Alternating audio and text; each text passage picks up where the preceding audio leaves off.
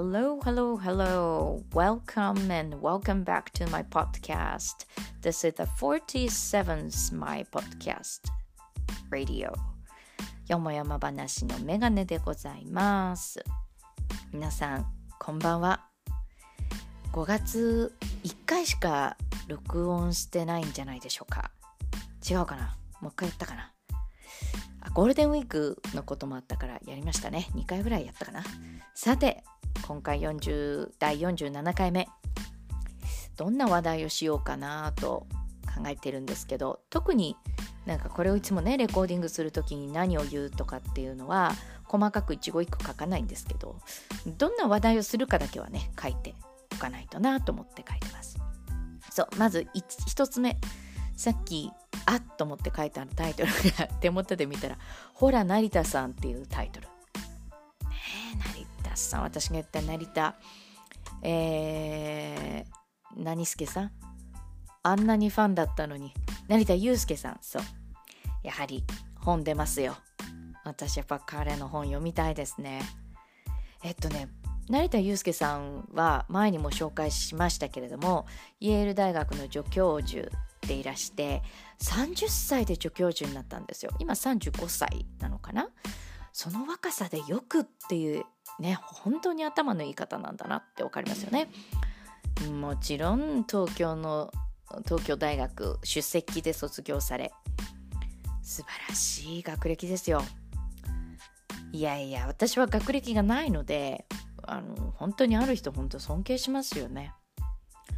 ただ何いい大学出ただけだと目細めちゃうけど彼の場合は本当に何て言うのかな楽しいスピーチができる人日本語でも面白いスピーチができる人なんですよあとねやっぱり私がすごく好きなのは彼の声質なんですよね多分見た目とかじゃなくて彼の声がいいのでもう惚れてしまうほどあいい声してんなって思いますああいう響くような声って日本人の人ってあんまり持ってないと思うんですよ。あの小林克也さんって覚えてますかね皆さん。えー、でしたっけ？アメリカンヒット USA みたいな。アメリカン USA ななんだろう。そういう番組作ってましたよね。向こうの洋楽について、えー、語っている番組でインタビューとかしたりして。特に彼はコマーシャルの声とかやっていたのですごいトヨタとかっていうそういう声をやってたんじゃないかなと思うんですよ。で彼がこう英語を学ぶ時っていうのは音源がなかったりとかインターネットがない時代ですからとにかくねモノマネをしたって聞きましたね。でコマーシャルのモノマネから入ったって聞きましたよ。それこそこのその当時の音源のなさを語りますよね。テレビはあったとしてもテレビの音源が外国語の音源というのがそんな二重音声っていうんですか？英語の音声があるわけじゃないしだからコマーシャルのそのマツダとかそういう、うん、思いっきりカタカナでしたけどマズダですよね。そういうふうに言う言葉をなんかコピーしてたって聞きましたよ。で彼の声ってすごく綺麗でかっこよくてね英語を話さなくても日本語だけでもなんかかっこいい発音っていうか綺麗な声してます。あの野村萬斎さんとかの声もいい声してますよね。でああいう声の方はビフテキ声って私習いましたよ学生の頃。すっごい響く声なんです。でああいう方の声って絶対英語向きだと思うんですよね。プロでもないけどそう思ってます。さてさてほら成田さんって戻りますけどほら私言ってたじゃない？成田さん成田悠介さんってすごいよって。テレビとかすごい出てるじゃない？引っ張りだこ。いやもう取られた感じ。ぜひ皆さんあの YouTube のチャンネルでグロービスとかハーバード大学のこう思想を持ったサロンなのかな？グロービズって。で、えー、そこで語ってる話題とか英語でも話してますしね。それから賞を取っててその賞を取った時のコメントスピーチはピカイチですので日本語であんな面白い話できる人って私初めて見ました。普通つまらないじゃないですか。なんか持ってきたりとかあとは武勇伝だったりとかあとは、うん、なんだろう。ねそういう話が多いから人間って失敗した話も聞きたいし愚かな話も聞きたいじゃないですか。ね、だから本当に成田成田さんのスピーチ面白いのでもうシニカル。そのもの。すごいです。ぜひ。で2個目のタイトル「どんどんハマる」いい意味じゃないですよこれ。5月31とか30だったかな。もう5月の後半ですね。まず先週マンションのマンションに手紙が配られまして。あのー、本当工事が始まるっていう話題だったんですよ。えー、みたいな。ドリル音がしますと。まあ、工事はいいけど直してくれるか。ドリル音はまずいだろうと。ずっと思ってたんですね。で、いや困ったなーなんて思っていたんですけれども、あのー、まあ無視してたんですわ。まあ、そんな大きい音じゃないだろうと。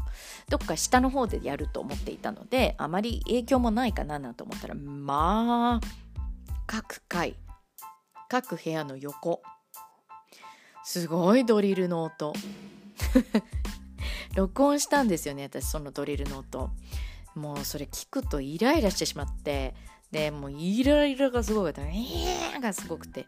自分の部屋でなんか工事してるみたいな 勢いだったんですよね。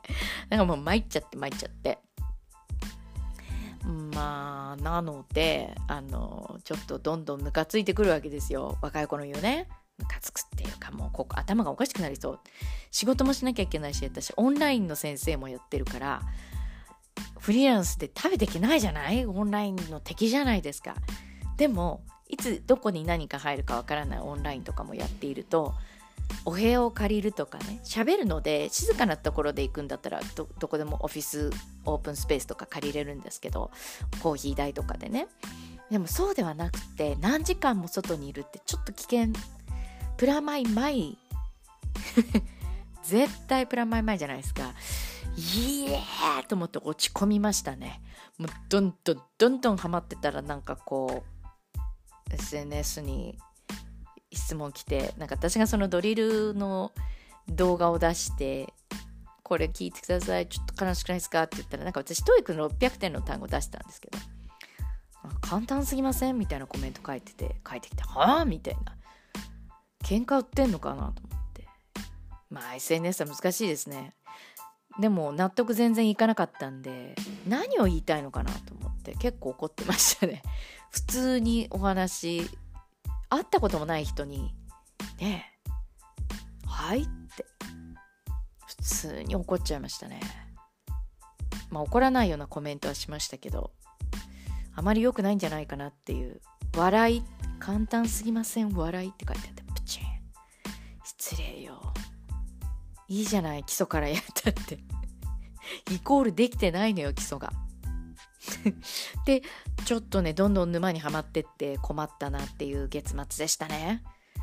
で今日が6月1日なのでまた一から頑張るぞっていう気持ちで TOEIC を申し込んだり前にね申し込んだりちょっと勉強し直そうと思ってた時にそういうコメントをいただいたので心折れるっていう簡単にねもうドリルの線にしようと思ってますもうそれは。でそう私のツイッターとかにもちょっとこう自分で鼓舞しないとダメだなと思ってちょっと鼓舞するようなメッセージをあげたんですけど本当みんなにいいねもらってまあ幸せです。嬉しいですよ。本当ありがとうございます。なんかこうやって頑張ってる回ってあんのかなってね本当思いましたね。で私が一つ挑戦したかったってちょっと前に言ったやつなんですけどそれ挑戦したんですけど結果それも昨日はいダメでしたって来たのでトリプルでパンチを受けて落ち込むっていうね。夢だったんですけどまあしょうがないでしょう。私もこう試験を受けてある試験を受けてあーってもうダメだなと思ってたので恥ずかしい。もうその試験を受けた建物に近寄れない。私のことを忘れてくださいって思うくらい恥ずかしかったですね。うん、さあ6月ですから皆さん、えー、年の真ん中になってきたっていう。なんとか私は生きていますけどこのまま行くと食べれないよなと思いいつか私オリジナルのプライベートレッスンをきっとオンラインでやると思いますんで告知ができたらまた皆さんにねお話できたらなと思っています。いつ告知できるかな？さて、Twitter を Twitter を見てるとかなり TOEIC が難易度が上がったのが伝わってきますね。リスニングが難易度がすごく上がったんですね。です。なんかきっと喋るスピードが速くなってるっていう風にあにツイートを見てると思ったのでちょっと手を抜かないでリスニングもやらないと得点源が点数にならなくなるという恐ろしさすら感じました。さて皆さん後半戦来ますけれども私もプラン立てようと思ってるんで一緒にねプラン立てましょう。ではまたよもやま話でお会いしましょう。それでは今日はお聞きいただきありがとうございます。Thank you for listening to my podcast. See you next time.